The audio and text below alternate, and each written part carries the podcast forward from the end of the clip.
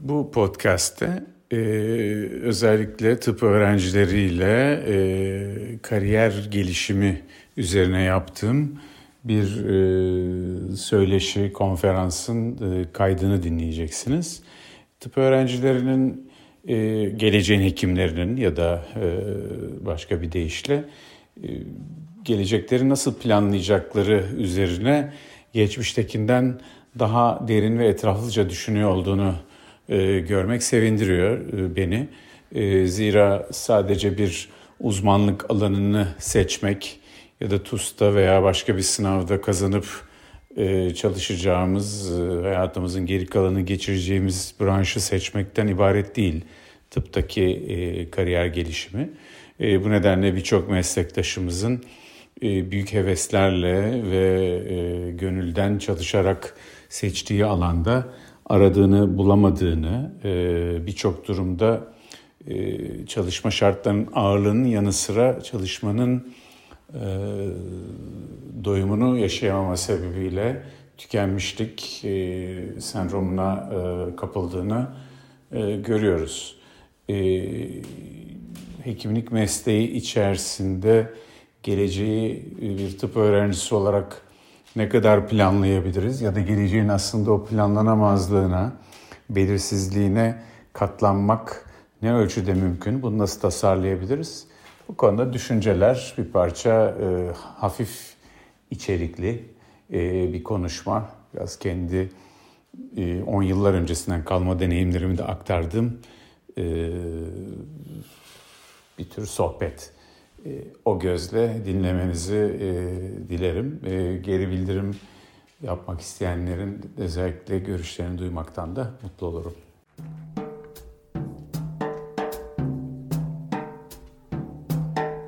İşler bazen gözüktüğü gibi olmuyor.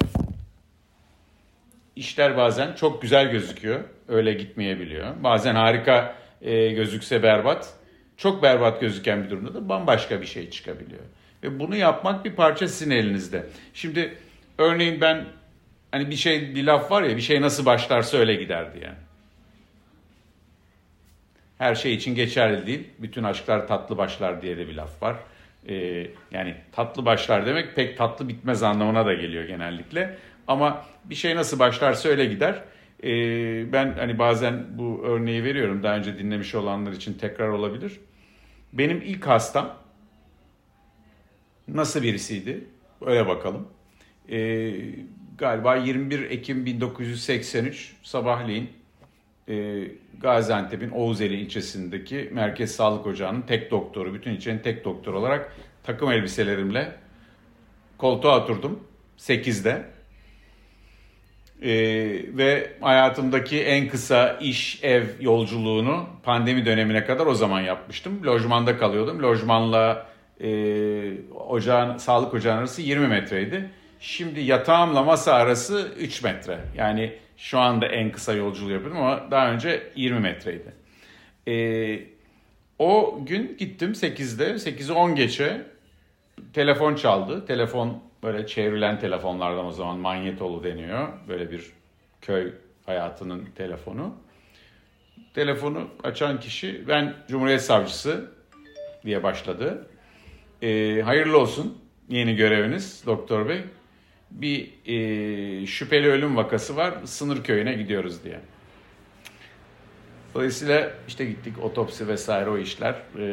Ondan sonra ben hep onu diyorum, benim ilk vakam bir ölmüş bir şahıstı. Nur içinde yatsın her kimse. Çok harika bir başlangıç değil, kimsenin idealinde olan bir başlangıç değil. Ama önemli bir başlangıçtı.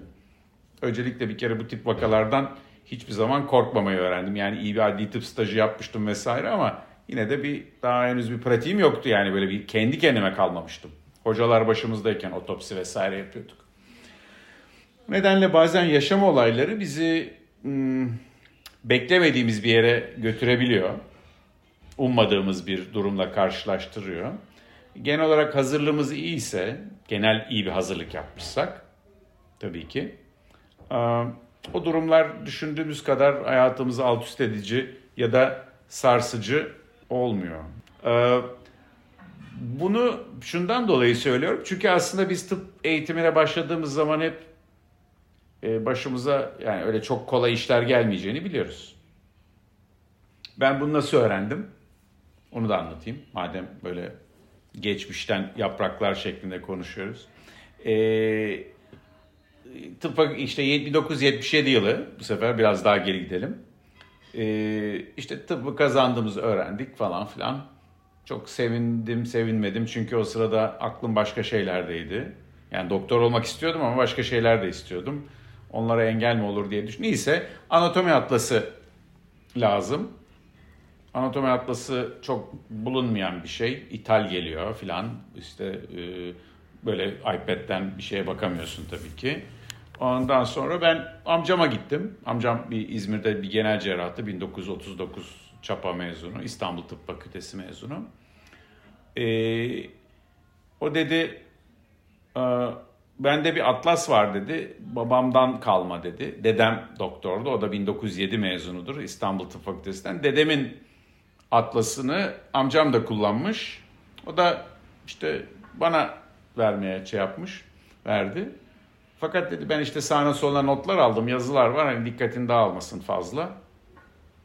Peki dedim, eve gittim. Atlas'ı açtım. Şöyle bir şey yazıyor. Bir eski püskü bir atlas düşünün. Anatomi atlası. Siyah beyaz röntgen radyolojik görüntülerinde olduğu bir sayfa var. Orada altına el yazısıyla ey teşrih. Teşrih anatomi demek. Yani diseksiyon demek. Yani aslında tam karşılığı. Ey teşrih. Bittin ama beni de bitirdin diye yazıyor. 3. cildin en sonunda. Altına da amcam yazmış. Seyfettin Yazgan.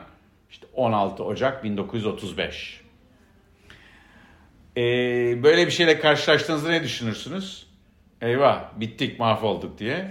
Ama sonra dönüp amcama baktım. Gayet iyi, keyfi yerinde. Aradan 40 küsur yıl geçmiş. İşte kariyerinde, şunda bunda. Tıp fakültelerinin en önemli yanlarından birisi ya da bu tür kompetitif okulların diyelim. Yani sadece tıpta değil. Gelenlere abi sen yandın, bittin, mahvoldun edebiyatının çok olmasıdır. Bu asistanlığa başladığınızda bir kurumda, bir dalda, orada da benzer şeylerle karşılaşacağınızdan emin olabilirsiniz. Bu geleni korkutma, böyle bir gelenek var. Biraz doktor ailelerinde de böyle bir gelenek vardır. Biraz önce Gülşah Hoca'nın şeyine memnun oldum ben, hani doktorluktan şikayetçi olmamış olmasına. Çünkü böyle de bir moda var. İşte biz doktor olduk, siz olmayın, biz yandık, siz yanmayın vesaire gibi. Yani bırakmak her zaman mümkün. Bu kadar şeyse, hani bu bahsettiğim kişiler kariyerlerinde gayet iyi durumda olan kişiler. O nedenle özellikle anneler babalardan, doktor anneler babalardan çocuklarına böyle bir aleyhte propaganda çok duyuyorum. Bunu da yadırgıyorum. Yani mesleğimizde hani başka meslekte olmayan bir kötülük yok. Böyle bir durum. Evet Alena, top sende. Gelen sorularımızdan ilki, uzmanlık seçerken göz önünde bulundurması gerekenler nelerdir? Bir alanın bize uygun olup olmadığını nasıl daha iyi anlarız? Güzel soru. Yani bir bakmak lazım bir kere. Birincisi, bakmak şu. Bir takım alanlarla ilgili değişik idealizasyonlarımız oluyor. İşte neler var? Genç bir insan neye bakar? Havalılık, havalı bir iş olması. Günümüz gençleri birazcık daha ne kadar gelir getireceği üzerine daha çok kafa yoruyorlar. Yani bunu bir eleştiri olarak da söylemiyorum. İyi bir gelir sağlayabilir miyiz? Bazılarımız bağımsız olmak benim için çok önemli. Bağımsız büyük bir kuruma bağlı olmadan çalışma şansım olur mu diye soranlar oluyor. Seyahat imkanları vesaire olacak işler arayanlar var oradaki şeyde. Ya da haftanın her günü çalışmam gerekmeyen bir iş, sırf hafta sonları mesela gidip acilde çalışıp haftanın 5 günü gezmek istiyorum diyenler olabiliyor. Kişisel arzularımızı, yani nasıl bir yaşam hayal ettiğimizi belki yazmak, böyle bir liste gibi ilk önce, ve buna hangi yerlerin daha çok uyduğundan giderek bir kısa liste çıkarmak. Bazı insanların yaptığı bir şey. Ben böyle bir şey yaptım mı? Hayır, yapmadım. Yani iyi kötü kafam çok netti. O yüzden çok da değişmedi ama böyle yapmak öyle yapabilirdim diye düşünüyorum eğer bugün seçiyor olsaydım. Yani bir özel bir aşkım tutkum yoksa bazımızın bir aşkı tutkusu olabiliyor. Aşk ve tutkuyu takip etmeyi tavsiye ediyorum ben genellikle. Ama bu ön seçimden sonra bence stajlar önemli bir tecrübe. Birçok kişi stajlarda, ben mesela Marmara Tıp Çocuk Psikiyatrisi bölümünde uzun bir süre çalıştım. Oradan emekli de oldum. Birçok asistanımız bize stajyer olarak gelmiş. Bizimle çalışmaya devam etmek isteyip TUS'ta canını dişine takıp çalışmış kişilerden oluyordu. Neden diye sordu. Ya burası çok güzel, çok beğendik. Hani beraber çalışırız, bu işi de sevdik diyenler oldu. Bir böyle bir yol var. Stajlar bir fikir veriyor. Ama stajlarda aslında tıbbın birçok dalı hoşumuza gidiyor. Ben mesela kulak burun boğaz hoşuma gitmişti. Patoloji çok hoşuma gitmişti. Başka dikkatimi çeken anestezi enteresan gelmişti. Yapabilirim diye düşünmüştüm. Hani gerekirse belki bir gün doğum yaptırmak hoşuma gitmişti ama kadın doğumcu olmak çok cazip gelmemişti. Yani böyle düşünüyoruz kafamızda. Ya da oradaki insanlar, yani bazı bölümlerde örneğin işte hele bugün günümüzde baskıcı kadınlara ya da belli davranışlara ayrımcılık yapan dallar. Mesela bu dallarda olmak herhalde istemezdim. Erkek olarak da istemezdim. Yani bana ayrımcılık yapılmayacak olmasının bir önemi yok. Başkalarına yapılıyor olması, zorbalık uygulamaların olduğu dallar da ya da girip mücadele etmek de bir başka bir yol tabii ki. Bu tip şeylerle. Bu önemli bir unsur. Ya da bu tip uygulamaların olduğu kurumlar öğrenciler tarafından seçilmediği takdirde, Amerika Birleşik Devletleri'ndeki mesela uygulamalarda bazı kurumların ayrımcı ya da zorbalıkla karakterize olduğu duyulduğunda orayı asistanlar başvurularda boykot ediyor yani. Doğru dürüst kimse başvurmuyor bile. Dolayısıyla o kurumlarda kendilerini değiştirmek zorunda kalıyorlar. Böyle şeyler var. Bir genel baktığımızda. Bir stajlarda kendimizi yakın hissetmek var. Bir bizim yaşam tarzı, kurmak istediğimiz yaşam tarzı eğer çok spesifikse, yani belli şeylerden yaşamımızda vazgeçmek istemiyorsak onları belirlemek var. Bir de insanları sevmek oluyor. Birisini sevmiyorsunuz, birisinden hoşlanıyorsun. Yani bu hocanın yanında çalışmak istiyorum diyoruz. Ya da bu konu çok ilginç geliyor diyoruz.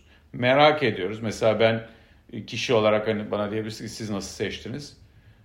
Ben iki şeye meraklıydım. Bir, yani organizmanın nasıl işlediğini merak eden bir çocuktum. Yani özellikle beyin ama vücudun geri kalanıyla beynini bir bütün olarak görerek merak eden bir çocuktum.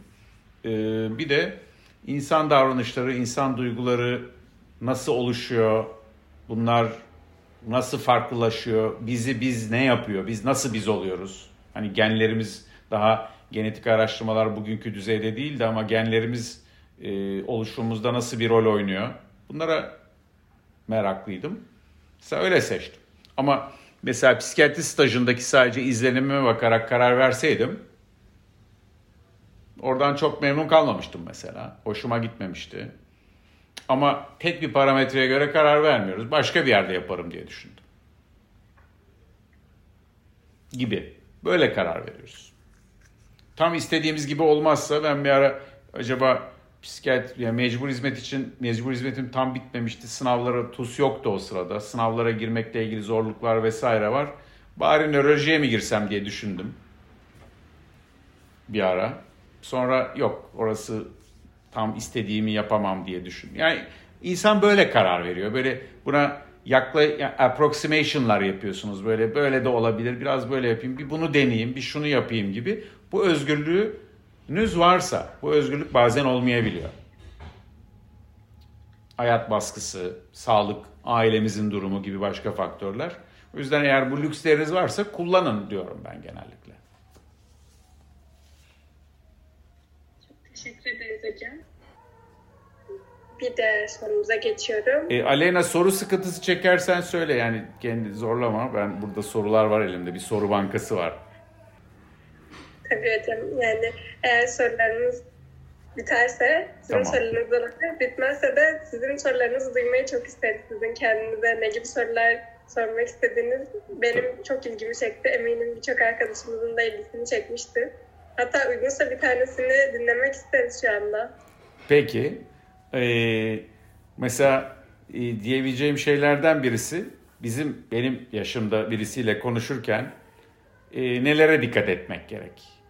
Yani büyüklerin tavsiyelerini alırken bir konuda nelere dikkat etmeliyiz? Mesela Anadolu'da bir söz var.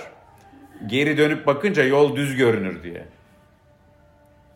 Biraz önce ben dedim ya, yurt dışına gitmek öyle zor bir iş değil. Kolay gidebilirsiniz falan. İsteyen gider, iyi öğrenci gider. Tabii ki değil yani, öyle kolay olmadığını. Yani ama buradan bakınca yolu aşmış olanlar, yani belli bir yolu kat ettiğinde dönüp baktığında ya bir şey değilmiş diyoruz. Hani dedim biraz önceki imposter meselesi gibi. Çünkü geçmişe baktığımızda zorlukları daha az görüyoruz. Çektiğimiz sıkıntıları daha az hatırlıyoruz. Bu hep hani değişik platformlarda konuştuğumuz gibi ve bir takım araştırmaların ortaya koyduğu gibi, eğer geçmişimiz travmatik değilse, travmatik olanları bir kenara ayırıyorum. Geçmişi bir olduğundan çok daha pozitif hatırlama eğilimimiz var. Süreçleri. Hele süreçler böyle tatsızlıkları olsa bile belli bir iyi bir finale geldiyse, iyi bir sona ulaştıysa genellikle kötü hatırlamıyoruz. Yani ben mesela biraz önce mecbur hizmetteki ilk hastam işte bir hayatını kaybetmiş bir vatandaşımızdı. Yani ölmüş bir insandı. Protokol defterindeki 1 numaralı kişi. Öyle biriydi. Yani bunu böyle biraz esprili bir dille anlattım. Tabii ki o sırada Allah'ım dünyanın en şanssız insanı ben miyim? Nasıl bir başlangıç bu böyle diye düşünüyordum yani. O nedenle hatırlayarak konuşanların, yani retrospektif bir bilgi verenlere şüpheyle bakmayı öneriyorum. Yani söylediklerini. Çünkü o yolu geçmiş olmak. Ben o şeyin diyelim, uçurum mu diyelim ya da tepenin öbür tarafına atlamış olduğum için ya atla bir şey olmaz falan diyorum mesela. Onun için dikkatli olmak lazım bizi dinlerken. Soru sırası sizde. Tabii hocam, hemen aktarıyorum. Tamam. Meslek hayatımızda karşılaştığımız en büyük zorluk nedir diye sorulmuş. Demin Gülşah Hoca'ya da aynı şeyi sordunuz. O da yani çok net bir şey söylemek çok zor değil mi? Şöyle benim zor anlar neler diye diyebiliriz. Tek soruyu ben öyle değiştireyim isterseniz. Çünkü büyük bir zorlukla karşılaşmadım. Yani şöyle, yani bir sürü başka arkadaşımıza göre yokluk çekmedim, yoksunluk çekmedim.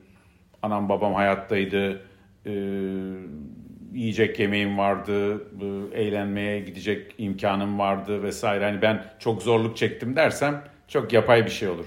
Ama zor anlar hepimiz, herkes her şartlarda yaşayabiliyor. Zor anların bir kısmı biraz önce bahsettiğim işte mecbur hizmetteki sıkıntılar, İşte askerlikteki sıkıntılar, ihtisas, yani bunlar vesaire. Ama dayanması zor anlar neler derseniz birkaç tip şey ortaya çıkıyor. Birisi özellikle çocukların zarar gördüğü durumlar dayanması zor olabiliyor. Bu bazen zarar gördüğü ya da sıkıntı çektiği durumlar. Bu tip zorlukların içinde olmak.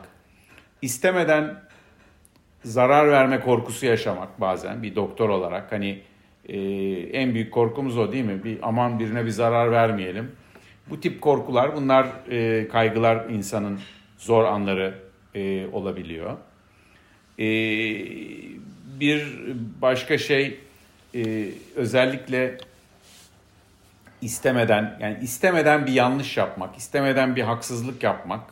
Bu gibi durumlar benim sıkıntı çektiğim durumlar bunlardır. Yani istemeden birine kötü davranmak. Daha doğrusu o zaman neden yapıyorsun diyebilirsiniz. Olduktan sonra fark etmiş oluyorum genellikle. Bu gibi şeyler benim hayatımdaki zor anlar. Kişisel ama toplumsal zorluklar da hepimizin içini karartıyor. Birçok insanın örneğin eğitim fırsatı, mesela günümüzdeki zor an, ben diyorum ki gençlerin ve çocukların eğitime erişimleriyle ilgili zorluklar çekmeleri, bir işte telefon ekranından 3 kardeşin sırayla ders izlemesi, ya bundan daha zor bir an, yani büyük bir zorluk düşünemiyorum yani. Ve bunun olduğu bir yerde sadece işte bununla ilgili biraz böyle işte protesto etmek, çok kötü bu falan demek. Bunun dışında bir şey yapmayı becerememek. Yani güç durumlar ya da bir acı karşısında çaresiz kalmak yine benim için zor anlar arasında sayabilirim. En büyük zorluk olarak tanımlanan şeylerden birisi, hani bu çok duyuyor olabilirsiniz, bu burnout, tükenmişlik doktorlarda. Evet. Şimdi doktorların aslında tükenmişliğinin büyük bir bölümü tabii ki çok çalışmak, haftada 100-110 saat, 120 saat çalışmak falan, bunları tartışmıyorum. Arkadaşlarımızın değişik meslek gruplarındaki insanların yani yaşadığı o zorluk. Ama herkesin fikir birliği ettiği şey şu: çok çalışmaktan ziyade çok çalışmak razı olduğumuz bir durum. Yani bu işe girdik, bu süreç böyle belli bir süre böyle geçiyor, sonra biraz daha rahat bir pozisyona geçebiliyoruz. Hani mesleki olarak daha konforlu, 35-40 yaşına geldiğimizde genellikle başlayan nispi bir rahatlık oluyor. Bunu şimdiden müjdeleyebilirim. 15 yıl mı var, ne kadar kalmış sizin arkadaşlar, öyle düşünün. Rahat edene kadar. Diğer yandan insanların, yani meslektaşlarımızın asıl bizi tüketen dedikleri, kendi anlamlı buldukları değerlere aykırı davranmak zorunda kalmaları. Örneğin bu bazen birisinin zoruyla bir rapor düzenlemek zorunda kalmaktan, biraz önce hocamız mesela işkence kurbanlarıyla çalışmışlığından bahsetti. Mesela bir işkence görmüş bir insana böyle bir şey olmamıştır gibi bir rapor vermek, baskıyla bunu yapmış olmak. Veya bir özel hastanenin çalışma ortamının baskısı sebebiyle hastanın ihtiyacı olmayan bir tetkiki, işte bu tetkiki daha çok yaptırın diyen bir patronun işini kaybetmemek sebebiyle bunu yapmak zorunda kalmak. Ya da sigortanın onaylamadığı bir işlem nedeniyle hastasını bazı şeyleri eksik yaptığı hissinde olmak. Bütün dünyada, ülkemizde değil sadece bu arada, bütün dünyada tükenmişliğin ana kaynağı. Buna bu tür tükenmişlikler, çünkü bir travma etkisi yapıyor bu tür olaylar. Buna hatta özel bir deyim var. Önce İngilizcesini söyleyeyim. Moral injury deniyor buna. Ahlaki incinme.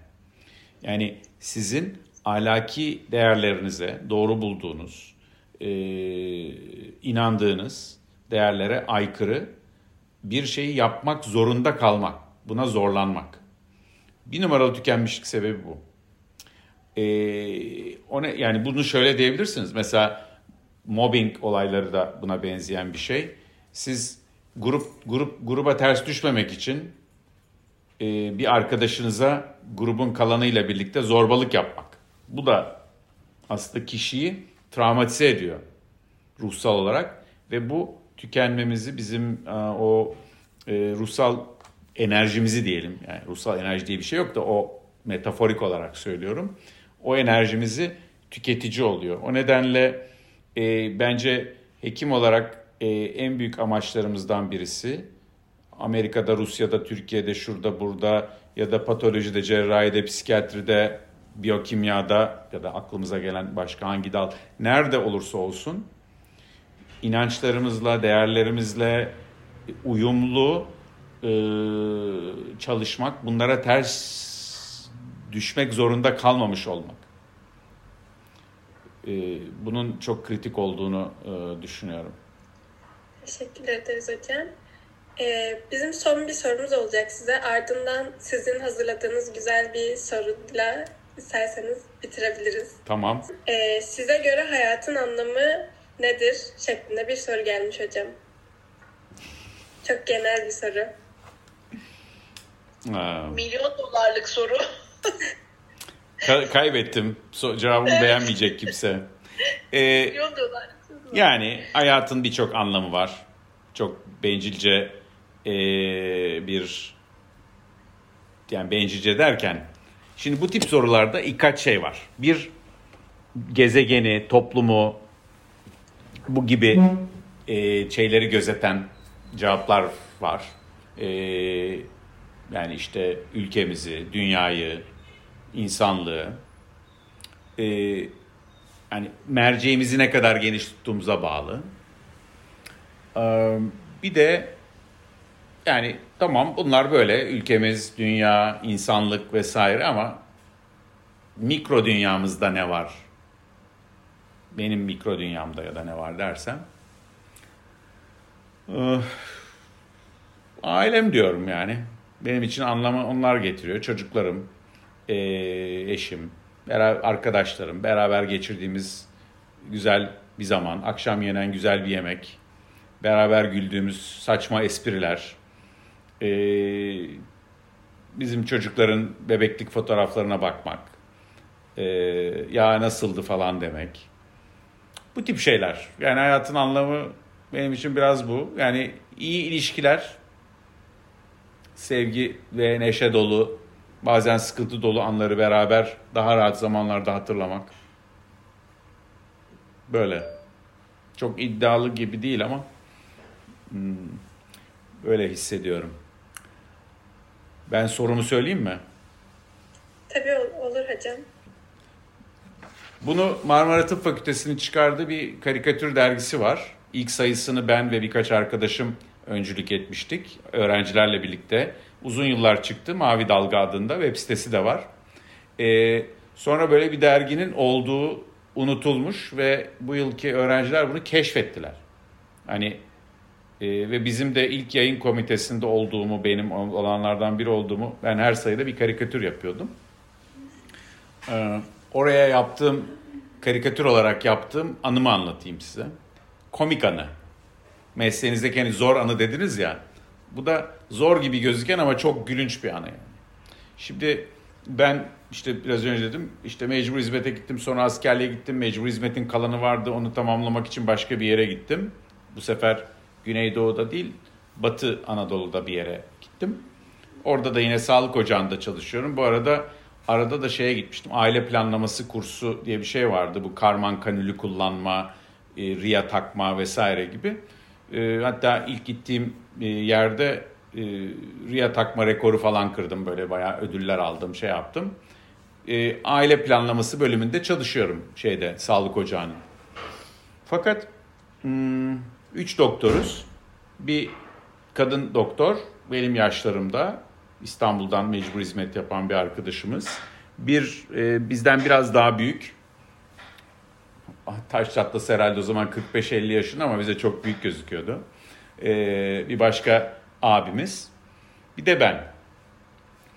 Fakat ben işte arada böyle bir takım hastalar geliyor. Riya takıyoruz. Kanül takıyoruz. Şunu yapıyor. Boşalttım. Şu bu vesaire bir şeyler yapılıyor ama bu arada da bir devlet hastanesi var aynı şehirde. Oranın da bütün kadrosu, her şeyi var. Nörolog, çocuk hekimi, genel cerrah falan. Böyle bir tam kadrolu bir şey. Bu dediğim 1985 yılında oluyor. Yani epey bir zaman önce. Her neyse. Fakat ben çok fazla çocuk hasta geliyor bana. Bebek. Devamlı. Böyle 100 kişi, 120 kişi. Muayene öyle oluyor zaten. Ben sabah 8'den akşam 8'e kadar çalışıyorum. Yani hoşuma da gidiyor. Bu bebeklerle ilgili bir şeyleri öğrendim. İşte bu şeyler falan var. İşte Ortolani-Barlow manevrasıydı, şuydu buydu. Biliyorsunuz herhalde ortopedide öğretmişler doğuştan kalça çıkığı muayeneleri yapıyorum. Kalpleri dinliyorum. Böyle süper bir kendimi iyi yetkin hissetmeye başladım çocuk hasta geldikçe. Sonra bir gün bir Mehmet Bey diye birisi var. Böyle hastaları yazan filan. İşte seni dedi şeyden arıyorlar dedi. Hastaneden arıyorlar dedi. Doktorum diye konuşur. Doktorum sen falan böyle değişik bir konuşma tarzı vardı. Tamam Mehmet Bey dedim. Gittim. Telefon. Kasabanın 2 tane de çocuk doktoru var. Aynı zamanda hem hastanede çalışıyorlar hem de serbest çalışıyorlar. Hastanedeki abilerden birisi çocukla Ya dedi böyle sert bir ses. Sen dedi kendini dedi çocuk doktoru olarak tanıtıyormuşsun. Bu hiç hoş bir şey değil dedi. Şimdi ben böyle ne diyeceğimi bilemedim. Yani benim hani olduğumdan farklı birisi tanıtmak gibi bir şeyle bir kere suçlanmak çok kötü bir şey. Bir de yaptığım iş böyle bir saçma bir durum oldu yani. Neyse kapattım ben. Bu arada çok tatlı insanlar bunlar ama bayağı sinirlenmişler. Böyle biriç oynuyoruz akşamları, böyle tanışıklığım da olan insanlar. Neyse gittim bu Mehmet Bey'e, bizim personel hastaların kime hangi doktora yazacağını o karar veriyor. Dedi bu diğeri de genellikle hastaların çoğu ya memurlar ya da köylü, çevrede çok köy var. Köyden gelen hastalar birbirinden duyarak geliyorlar bunlar genellikle işte ona git hani sağlık ocağına nispeten daha yoksulca insanlar tabii geliyor baktığınızda. Bu Mehmet Efendi'ye dedim ki ya dedim Mehmet Efendi, Mehmet Bey ne oldu yani bu bana böyle bir şey oldu yani. Böyle bir şey dedi. Ben de o zaman 25 yaşında, 26 yaşındayım yani. Ben yani anlamadım dedim. Bu adam hemen anlamış gibi böyle baktı. Böyle biraz bir yan bakışı, gülüşü olan bir adamdı. Benden de uzun boylu. Ben de çok orta boyla birisiyim. O da uzun boylu birisi. Böyle bakarak konuşuyoruz birbirimize. Dedi doktorum dedi. Biliyorsun dedi burada 3 doktor var dedi. Birisi dedi yaşlı doktor dedi. 45 yaşında olan. Dedi Oğuzeli daha resmi işlere bakıyor. Bir takım başka hastalara bakıyor. Dedi ona onlar geliyor diyor. Ona onlara yazıyorum dedi. Dedi bir dedi işte filanca hanım var dedi. Ona da kadın doktor köylüler diyor. Hani kadın doktora gidelim, kadın doktoruna gidelim vesaire ona gidiliyor dedi. Sonra bana döndü şöyle bir. Böyle gülerek sen dedi biraz dedi hani yaşından ufak gösteriyorsun ya dedi. Dedim. Sana da dedi bunlar dedi çocuk doktor diye isim takmış dedi köylüler. Ondan sonra çocuk doktora gidelim. Çocuk doktor kime gidiyorsun? Hangi doktora? Çocuk doktor. Sonradan bunu başkaları da çocuk doktoru olarak anlamışlar. Çocuğunu kapan gelmeye başlamış. Ben de getirdikçe ben de çocuklar kol. Hayat böyle. Onu diyorum hep. Çocuk doktor olmaktan hani çocuk psikiyatristi oldum. Yani çocuk pediatri değilim ama çocukların doktoru olan birisi olmuş oldum. O sırada böyle bir şeyi yani bu kadar detayını tahmin etmiyordum. Yani bazen nasıl gözüktüğünüz mesela ben o zaman çok üzülürdüm böyle ya beni ciddiye almıyorlar. İşte çocuk yerine koyuyorlar. Hani geliyor mesela doktor nerede falan diye soranlar olurdu.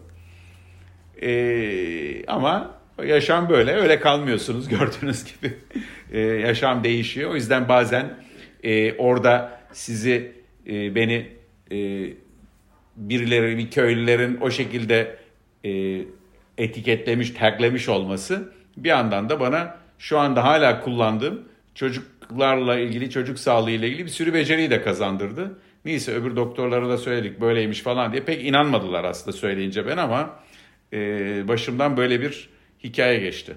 Tabii çok keyifli bir hikayeydi. Teşekkür ederim. Ve ben de güzel bu söyleşimiz için size çok teşekkür etmek istiyorum tüm takımım adına. Gerçekten çok ufuk açıcı bir konuşmaydı.